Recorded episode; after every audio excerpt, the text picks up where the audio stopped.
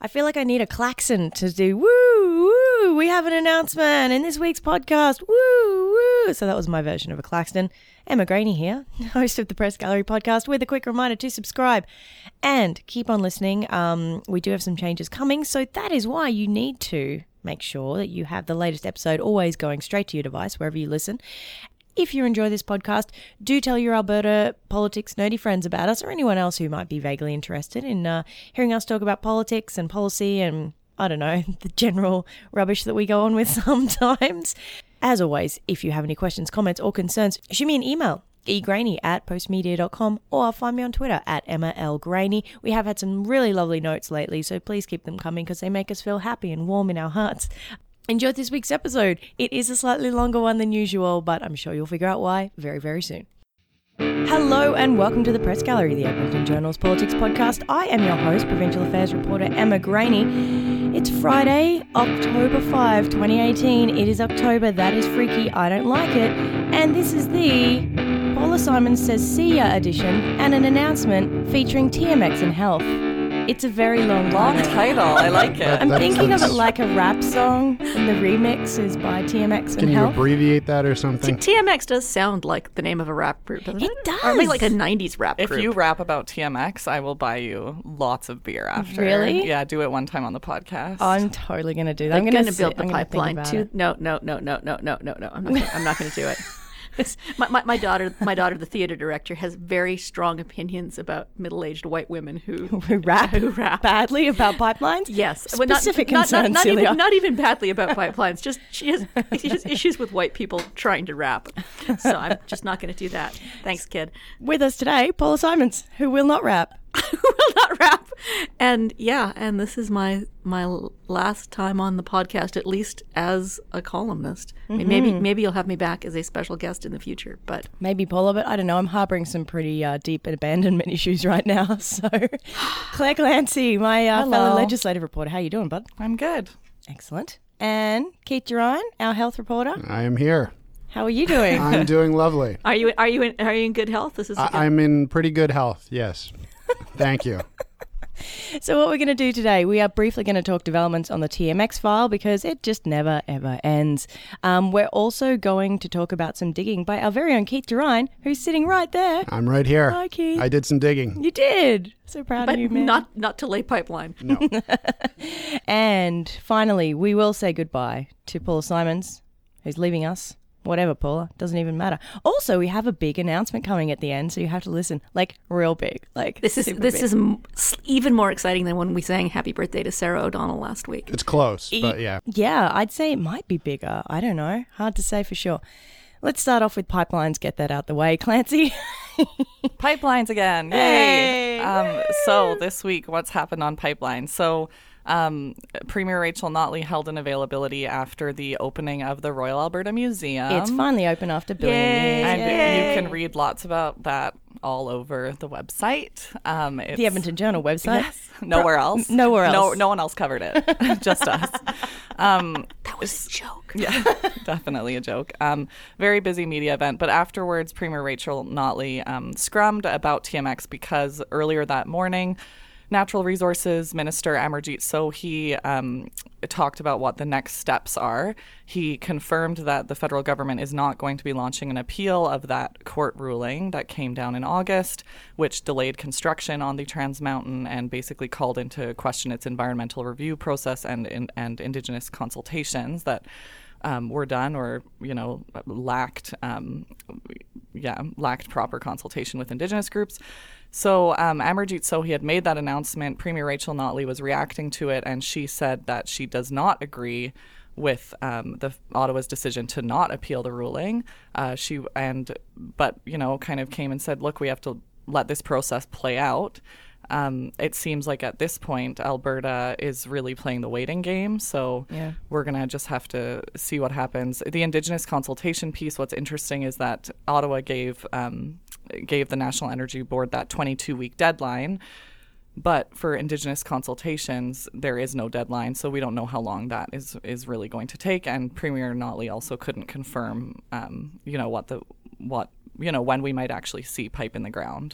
Yeah, and it's a waiting game that maybe the NDP can't actually wait for. Uh, unfortunately, we can't actually afford to play. election in the way. Yeah, and it's sort of you know Notley's in a in a tough spot. Obviously, she is a, a big supporter of Indigenous rights and proper consultation, and so she definitely has to say and does I think uh, legitimately support proper consultation with Indigenous communities. At the same time, the timeline is not in her favor.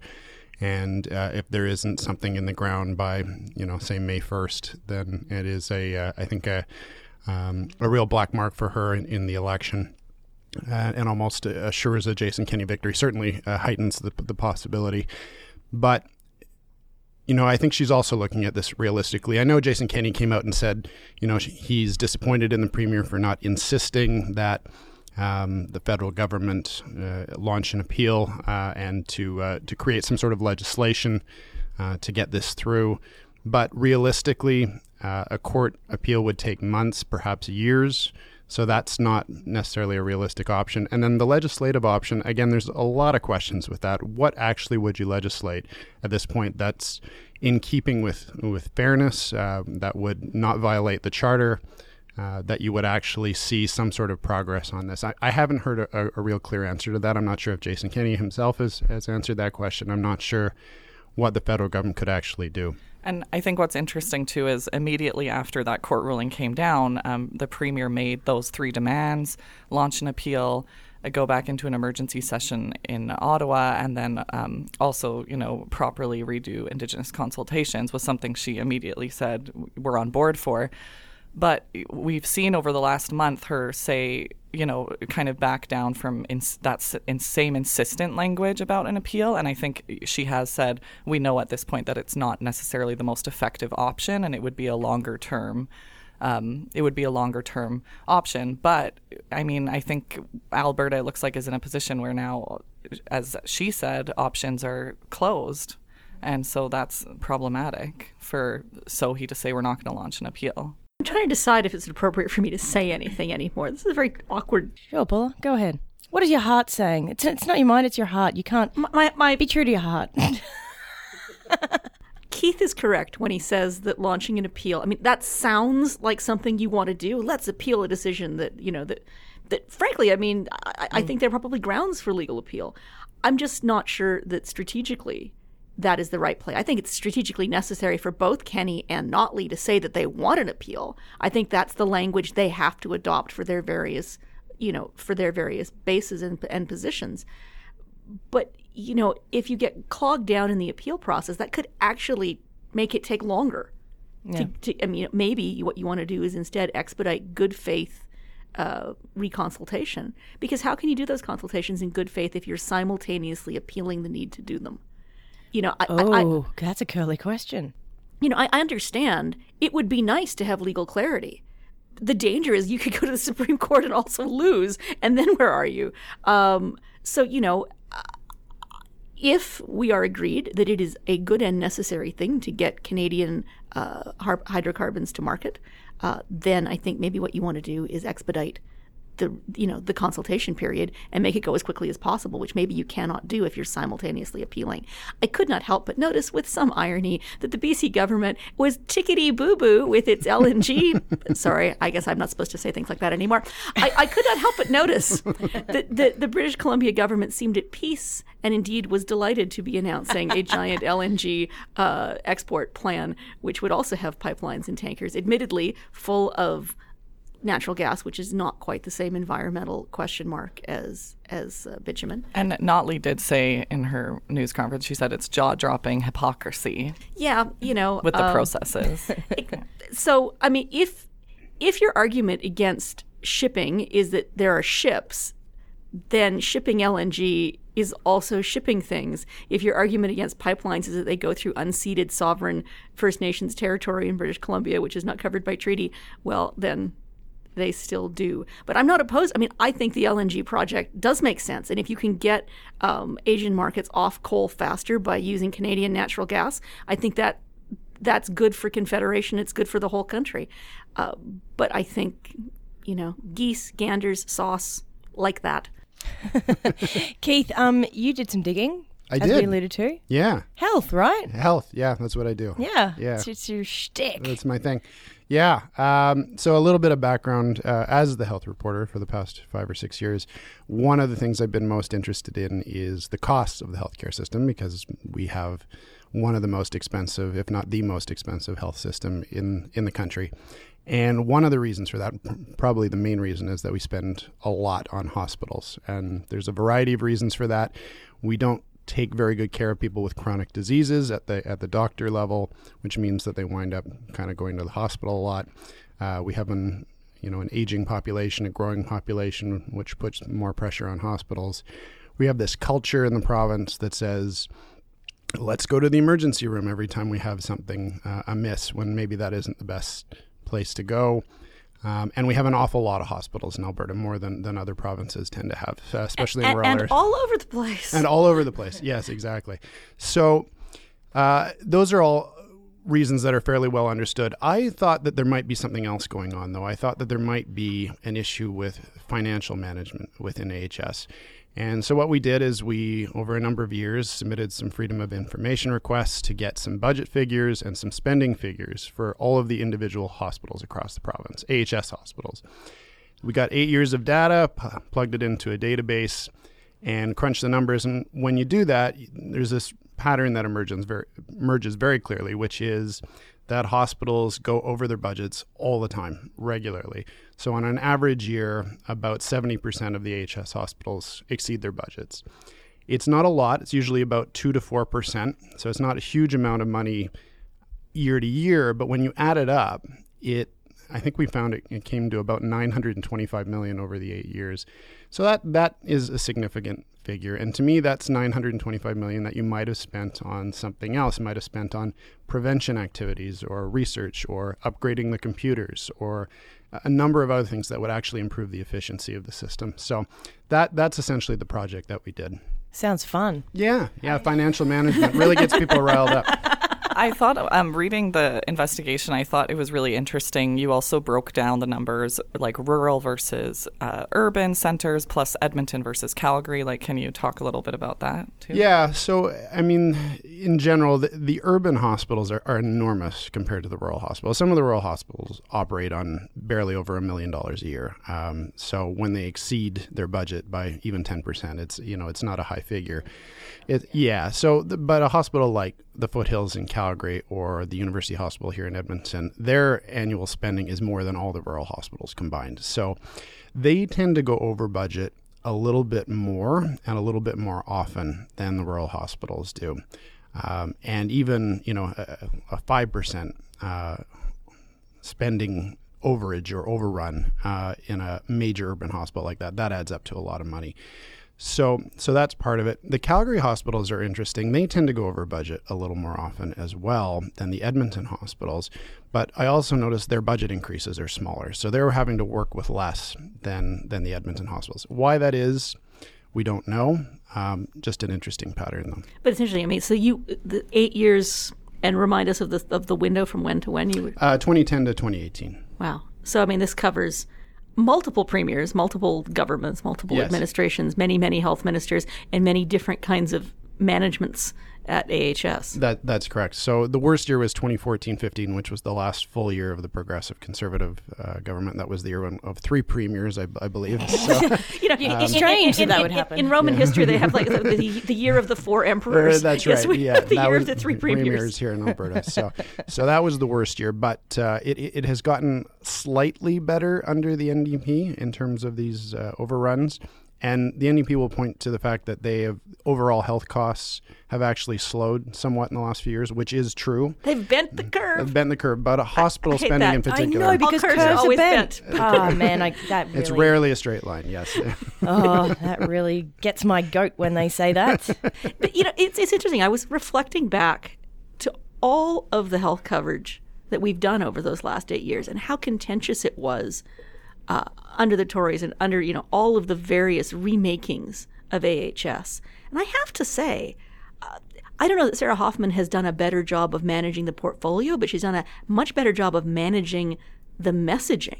I mean, there there doesn't seem to be a crisis a day story It's coming true. coming out now, and, I, and that's not because you're not a great health reporter either. I mean, that's so, so it's interesting to me whether that's that AHS is that much better at message discipline, uh, whether it's it's uh, Sarah Hoffman's health department, but you know, I've had family members in and out of hospital a lot in the last couple of months. And there doesn't seem to be, even like within the hospitals, the same sense of crisis management that there was three and four years ago. Yeah, I, I think that's a uh, an astute observation. Um, very good on your last uh, last podcast. Way to Paula. go, Yeah, Paula. very nice. Um, so there's a couple of things. I mean, I, I'm- I'm not. I'm not being retired because of early onset dementia. Just, just to be clear, you could have totally checked out for this press gallery and just relived things from 2003 or something. But um, um, so thank you for uh, p- continuing to pay attention. and, and thank, thank thank you, Keith, for your astute analysis Uh, of my yes, astute I- analysis. I, I, I aim to please. Uh, What is happening? Anyway, to- back back to the topic you raised. Uh, yes, there are uh, a couple of things going on. So when AHS was created, it was basically created overnight. They threw nine regional health authorities together overnight and just said, "Hey, work together," even though all of them had different ways of doing things. So I, I and, think lo- and lots of bad blood blood in and amongst Yeah. them. They'd been indeed, rivals. Indeed. So I think there was a lot of chaos, and that was just naturally going to happen because of the process. I think what's happened under the NDP, and whether this is their great leadership or whether it's just a you know a circumstance, uh, there has been stability at the top. So most of the same people have been running the health system for the last three or four years. You've had Sarah Hoffman uh, as the only health minister the NDP has ever had. Uh, you've had Verna Yiu in, in charge of AHS for most of that time. Most of her team has been intact there. Uh, we did have one change in deputy health minister, but we've had only one change there uh, in in the last three four years. So people at the top, uh, as well as the HS board, let's not forget them. They've all been uh, there for for most of that time. So there just hasn't been a lot of change of leadership, and I think when you have that, it allows you to actually get some things done rather than having to reintroduce new people in and out uh, of the door. Who would have sub- 'cause- thought stability was a Yes. good thing? Yeah. Well, not us here at the Edmonton Journal. We're all in favor of introducing new people in and out the door. yes. um, did you find anything, Keith, just briefly, um, that really surprised you? Uh, I think it was just the scale of, of the, the overruns, like uh, not not the amount of money, but just how often they happen, and it's just such a uh, a routine thing that seems to be happening with hospitals year after year, and they haven't been able to get a handle on it. So why that occurs, uh, you know, you can read my series to find some discussion. We don't have a definitive answer. There seems to be a number of things going on there, but uh, that that was surprising me. I, I, I knew it was happening a fair bit. I just didn't think it was going to be seventy percent of the hospitals every year. Wow. I mean, I mean, it, and and you're right because even if there are little overages at some hospitals, I mean, year after year, I mean, it adds up to almost a billion dollars. It does, and then they get a budget increase the next year. yeah. So said as so your, so your reward for bad behavior. yeah, It's like giving the cats a treat when they knock things off of the dining room table. Is that not It's what exactly I'm supposed to have been doing? exactly the same. exactly the same. Such a great comparison. Um, all right, let's move along. We have one person else in the room, Sarah O'Donnell. I'm not sure how She's we're going to do this because we only have like four microphones. I- I'm going to switch my microphone with Sarah, but just quickly, I'm going to say, Paula, you'll well, you can chat now, but I'll just be on the record saying that you'll be so so so missed and very excited to see your next adventures. But we'll chat after. Thank you, Miss Clancy. Should I be nervous here? no, No, I don't know it's what's not happening. a roast. It's not a Paula Simons roast. N- Uh, no, I don't. I don't plan to roast you right now. we'll save that for later, off air. At karaoke. So anyone who pays attention, um, which if you listen to the Press Gallery podcast, you probably read the odd thing every now and again. Maybe you're on Twitter. You might have noticed that Paula Simons is one of Canada's newest senators. Yay! Congratulations, Congratulations, Paula. Paula. Woo! I have to say, of all the things that I thought might happen in my time as news editor, and all the backup plans that I might have to make, uh, you becoming a senator was not on the list. But I'm very excited to see how this adventure unfolds for you. I am also excited and also a little bit terrified. Um, it's, I mean, it's very daunting. It's very, very daunting. And I've been a journalist my entire adult life. I've been a journalist for all, for more than 30 years now. I started when I was very young, let's clarify. um, and I've been at the Journal for 23 years. I mean, my, you know, you know, on, on cop shows where, you know, the, the cop says, I am the job. I am the job. I mean, it's it's going to be a tremendous transition for me. Um, I hope that I can go on doing what I've done as a journalist, which is to analyze legislation, give governments advice about how they could improve the legislation. I, I hope they're slightly more willing to take my advice now than they were before, um, and, and to be an advocate for Albertans and for Northern Albertans in particular, but to you know to speak up for the issues that have mattered to me. I've had a huge privilege as a columnist to be able to advocate for for positions that mattered to me deeply and you know, I'm going to be sitting as a as an independent senator, not part of uh, a caucus affiliated with the old Liberal government, you know, with the old Liberal caucus or with the Conservatives, and, and I will be governing myself accordingly, independently, and and trying to be as responsive as possible to to what I hear in Alberta. And as someone who has been her manager, if anyone sends her talking points, I wish you the best with that. yeah, I, I had a phone call from you know an important person in Ottawa today, like you know, in the sort of in the in the Senate universe saying to me, you know, you know, you might want to not, you know, you don't have to say yes to doing media interviews if you just, you know, want to tell people you have no comment. And I thought, yeah, Give the day Paul Paula Simons has no and comment. again, as someone who's edited Paula on the podcast, the thought of her having no comment on a topic is not something that I can envision happening. well, it's, it's going to be a little bit. I mean, I've always had editors here. I mean, I've had I've had really smart, good editors who have often saved me from myself and my worser, baser instincts, for which I'm profoundly glad. Because now, when people go through my Twitter feed looking for very bad tweets, there are not too too many of them. Um, but you know, I'm I'm not going to have an editor now, so um, I, I'm going to take Sarah's voice in my you know like Jiminy Cricket. She's, she's Do you really think you should be tweeting right now? but uh, can I say, as much as we are going to miss Paula, and we are going to miss Paula immensely. There's I, I shoes, brought I brought in shoes you can't fifty three dollars worth of destination donuts They today. are so really good. delicious. I have missed. white chocolate with cocoa. Oh, I had that one too. Delicious. One Very of the good. reasons I wanted to come on the show today, just briefly, other than the fact that I miss hanging out with you guys every week on the podcast, is that we have an announcement to make. We've obviously we've have uh, some columnist positions. Have we've had some transition here in the newsroom, but we can now say uh, announce. I think officially that I know you kind of hinted at it a few weeks ago. It's like the worst kept secret ever about who one of our new columnists is going to be, and uh, that's Keith Gerein.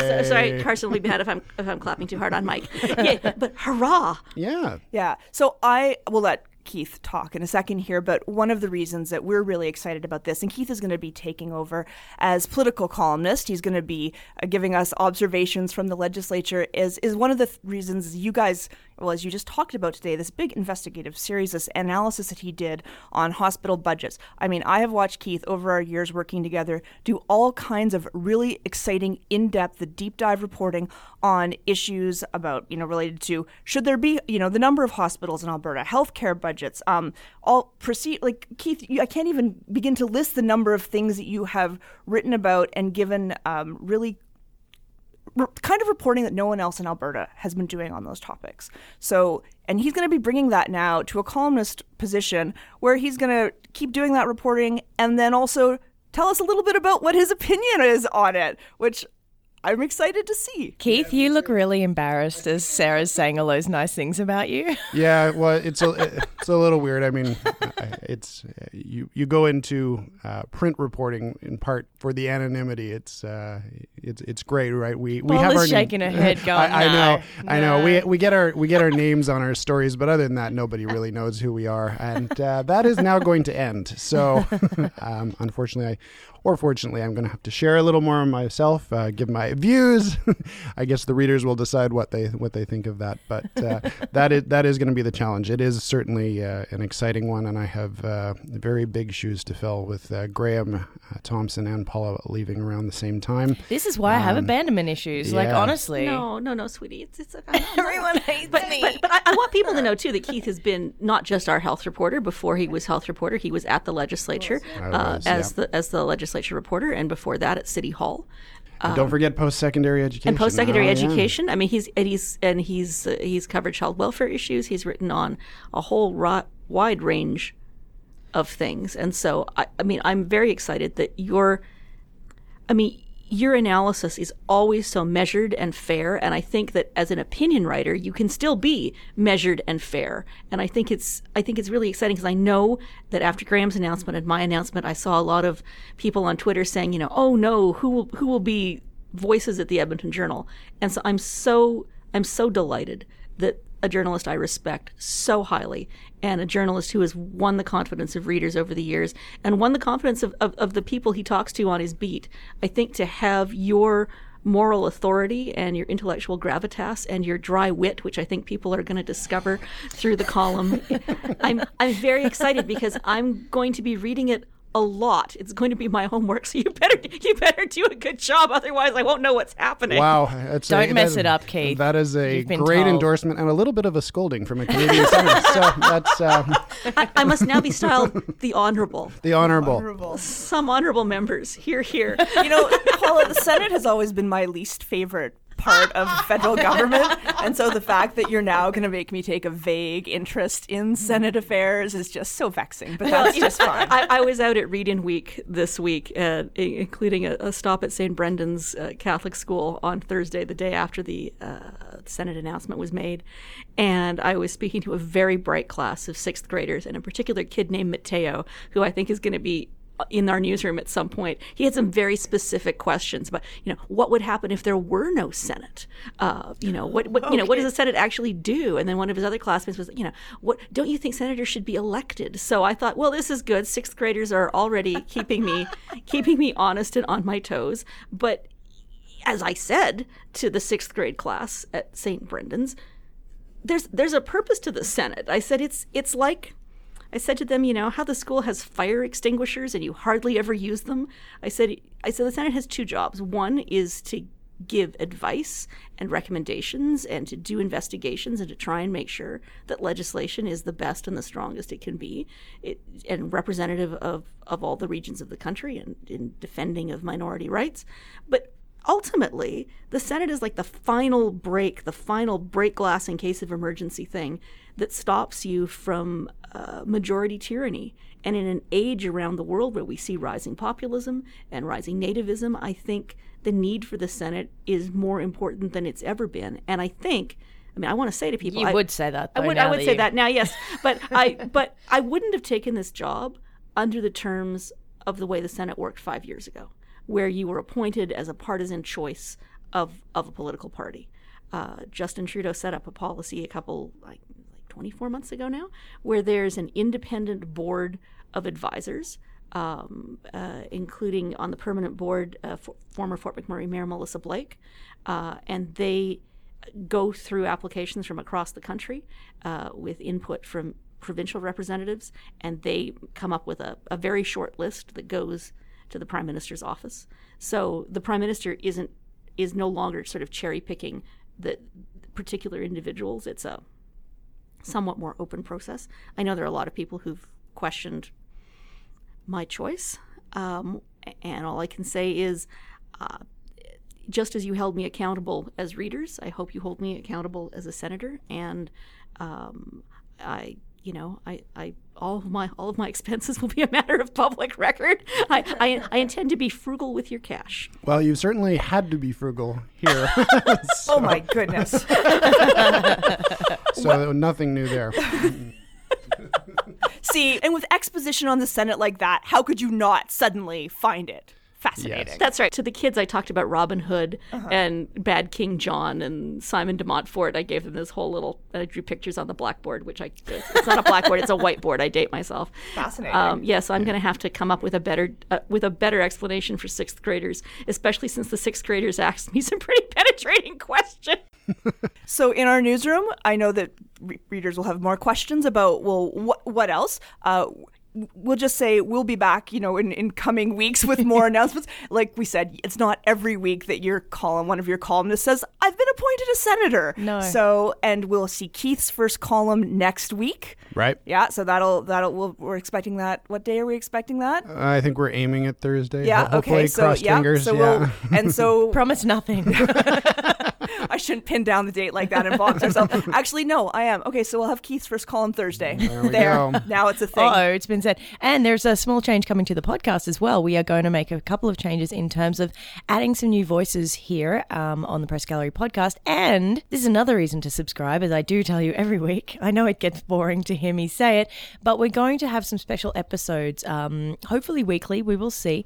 Uh, but basically, some in depth conversations with some folks about very specialist topics, topics of the day, that kind of thing. Um, I believe Keith might uh, be jumping in on board on that. We all will probably take a go because it sounds like fun. And I'm gonna go fade now back into the background again and give Claire her seat back. Okay. Back to my lurking posture. And thanks everyone. Great to talk to you. And with that, we shall wrap up with our regular segment, Good Stuff from the Gallery, in which we recommend things we have read or seen or listened to lately that we think you might also enjoy. Dear listeners, Paula, this is your final one. You better make it good. I, I hope this is good. this is not so much a good stuff from the gallery as a good stuff in the gallery. I have spent an inordinate amount of my time here at the Edmonton Journal lobbying for a new Royal Alberta Museum. Uh, a good 15 years of lobbying for a new Royal Alberta Museum because it started when the old one, you know, had asbestos sort of poking out the walls and the, and, you know, leaks and things. And then, you know, a new museum was announced and then it was unannounced. And anyway, it finally opened. Hooray! And even if you don't get to see it this weekend because it's going to be crazy crowded with its free admission this weekend and there will be long lines. It will be open all the rest of the days of your life. And and y- you should go and see it. I mean i think it should be a source of pride for all albertans and as a way to understand our political culture the human history galleries are particularly important and also there is a super large giant sloth claire and i are now going to have is nightmares so terrifying and so cool. because it's got these giant claws and they keep saying oh yeah it was it was a you know it was a vegetarian it didn't it, it wasn't a carnivore and you're like oh sure right right when it comes back to life in in you know in in uh what's what's, is it, what's it called Jurassic Park? no the thing in the museum The Jefferson's Oh, ground sloth. A night in the museum. a night in the museum Oh. the Jeff the Jefferson's ground sloth with I'm a total called- nerd. No one judge me. when, the, when the Jefferson's ground sloth comes to life and starts rampaging down. I mean, so think of me as your very own Jefferson's ground sloth. You're sending me to Ottawa, and I, I promise to to defend you just as valiantly. to devour vegetarian options just like Jefferson's ground sloth did while using giant that. claws. It can be your I love, mascot. I love that Senate analogy. That's fantastic. Clancy, what do you, Maybe the Senate is like Jefferson's ground sloth. It's like giant and slow and old, but it's there to, to, to you know, to haunt people's dreams and to keep them honest. amazing. Clancy, what do you have for us? Sarah's mate? making faces like, oh God, That is is amazing. It is. Good luck, Justin. Your last podcast has gone off the rails a good a little bit, but it's great. My recommendation is not nearly as awesome as that. Um, so good job, Paula, on ending on a high note with the good stuff from the gallery. Um, I'm recommending a piece from the New Yorker that I thought was so hysterically funny and just like I it's also just a commentary on the world we're living in and how people view women and um, and kind of how women view themselves. It's called Lessons from the Last Swiss Finishing School by Alice Gregory, and it's a really wonderful piece in New Yorker about um, a extremely expensive finishing school in Switzerland, the last one left because they've been closing as they've kind of become very out of date. And I'll just read a paragraph from the article. Robertson's raised eyebrows and perpetual half smile gave him an ironical appearance. He stressed the importance of having clearly defined domestic preferences that together would add up to something like self knowledge. How do you like your bed made up? he asked. It sounded like a rhetorical question, and nobody answered. Well, if you don't know, then your housekeeper is going to do it however she learned how, he said. Robertson provided the students with sample questions to ask a potential butler. Where do you place the oyster fork? Can you make me a martini straight up? A gardener should be able to tell you his favorite seed catalog, a housekeeper her preference among vacuum cleaner brands. It would be wise, he said, to quiz a potential housekeeper on how she might clean, for example, a hardwood floor without stripping it of varnish. Because it's not just the cost, he said with a sigh, it's the inconvenience. Amazing. I'm good. definitely going to read that. Um, Yeah, I, I, I will not be interviewing butlers. In my, I'm going to recommend Keith Gerein's digging series Oh, stuff. Because if you haven't read it, you really should. A, we did just talk about it at length, so it will give you some perspective there. But also, it was fantastic and really, really well done. I think open people's eyes to a lot of stuff that's going on that just hasn't been covered before. So it was awesome. yeah, and it will give you a sense of what you can expect when Keith is at the legislature writing columns. Columnizing. Yeah. And Keith, Yeah, so I am going to recommend something from uh, our departing honorable Paula Simons. Um, people, th- there's this e- expression that's been tossed around a little bit the last couple of days that Paula is and has been the conscience of Edmonton, which I think is well deserved. But uh, we know her as Paula in the newsroom, and for people who don't know, uh, she is just one of the sweetest, nicest. Um, You're going to ruin, Smartest- my, ruin my whole reputation. you're, you're you are funny, um, as we've just seen. Um, but one of the things I admire most about you is just this healthy sense of outrage that you bring to your columns, and and there are things that you. Um, in, that you find injustice in, and and you express it well. You you say the things that we can't verbalize ourselves, and uh, that that's you know a thing I, I, I can barely hope to emulate when I step into the columnist sh- shoes that you have. It's uh, but but to us you have been uh, just such a great colleague. We we can bounce ideas off you when something happens to one of us. You know, a, a tragedy in our lives or a difficult time. You are one of the first people to express sympathy to. Uh, come forward and say, "How is that person doing?" And and to reach out. And I, I, I want people to know that about you that you are not just uh, a great writer and uh, a great thinker, but uh, you are a great person as well. Aww. And I said, uh, we made Graham cry. I said, no one could make me cry. Damn you. I tried. so what I'm going to recommend, uh, most people will know that Paula won a National Newspaper Award last year for her coverage of Serenity, and that was very strong work. I'm actually going to recommend something from 2009, which is harder to find, which you were also nominated for, but I think is probably your, the strongest work of your career, which was your coverage of Bill 44. Oh, wow. That takes it back. It does take it back. And I just remember at that time, the Bill 44, for people who don't know, was uh, legislation that was eventually passed by the progressive conservatives that would allow parents to pull their kids out of class when issues of sex and religion and sexual orientation were, were taught. And uh, it was a huge controversy at the time, and people were really struggling to make sense of it. And Paula's columns at the time, I think, pulled out exactly why this was a concern. And um, I was I, was filling in for Graham at you were that point. I filling in for Graham at that time. That's right. You were the you were the legislature columnist at that time. So it was very strong work. Um, it's harder to find online, but you did repost some of it on Facebook. Uh, I think. Uh, God bless la- la- exactly. Uh, the last few years. So. Um, that is what I am recommending for people who want to know you. your talents and who you're about. That that column really says. Thank you, Keith. I appreciate that greatly. It's you know I've I've had such a privilege working here. I've worked with such extraordinary colleagues and editors, and had I mean I've always called it the best job in Edmonton and the best job in Canadian journalism to work with a team of people who I mean I could not have done the columns that I did without the support of of my colleagues in the newsroom, not just the editors who made sure that I didn't lose myself somewhere along the way. But you know, those those Bill 44 pieces were very much based on the on, on the teamwork I did with Trish Audette, who was at that time our, our legislature reporter. I mean, I just I, I said to a group of kids today, when I was in fifth grade, I always hated group work because I was always the Hermione Granger kid who did all the work, and then everybody else, you know, were the were the free riders who coasted, and I was like perpetually indignant. I was really a really horrible fifth grader, um, but but you know, the wonderful thing about working in a newsroom is that it, it is group work at its very best.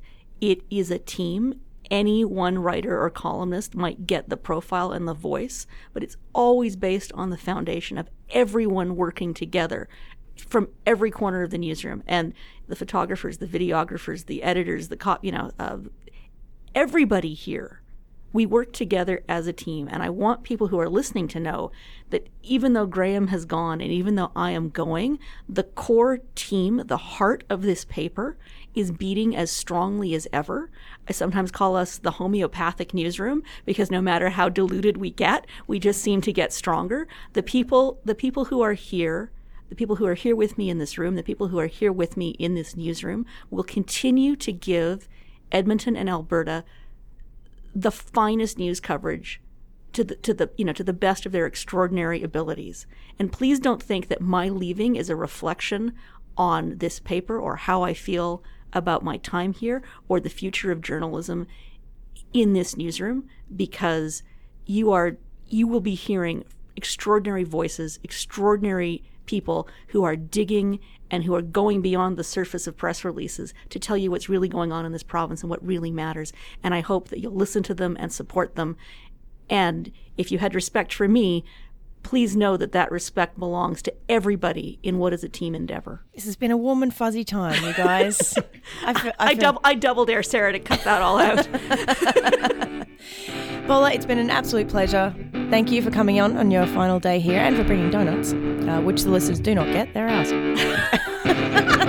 I'll share a lot of things with you, but Emma's not letting me share the donuts. Paula Clancy, Paula Simon, all right, Claire Clancy, Keith Gerein, Sarah O'Donnell. Thank you so much for joining me for another episode of the Press Gallery. Do subscribe. Lots of changes coming. Happy birthday, Emma. Oh yeah, it's my birthday. Next birthday. Thanks, guys. Please don't sing. See ya.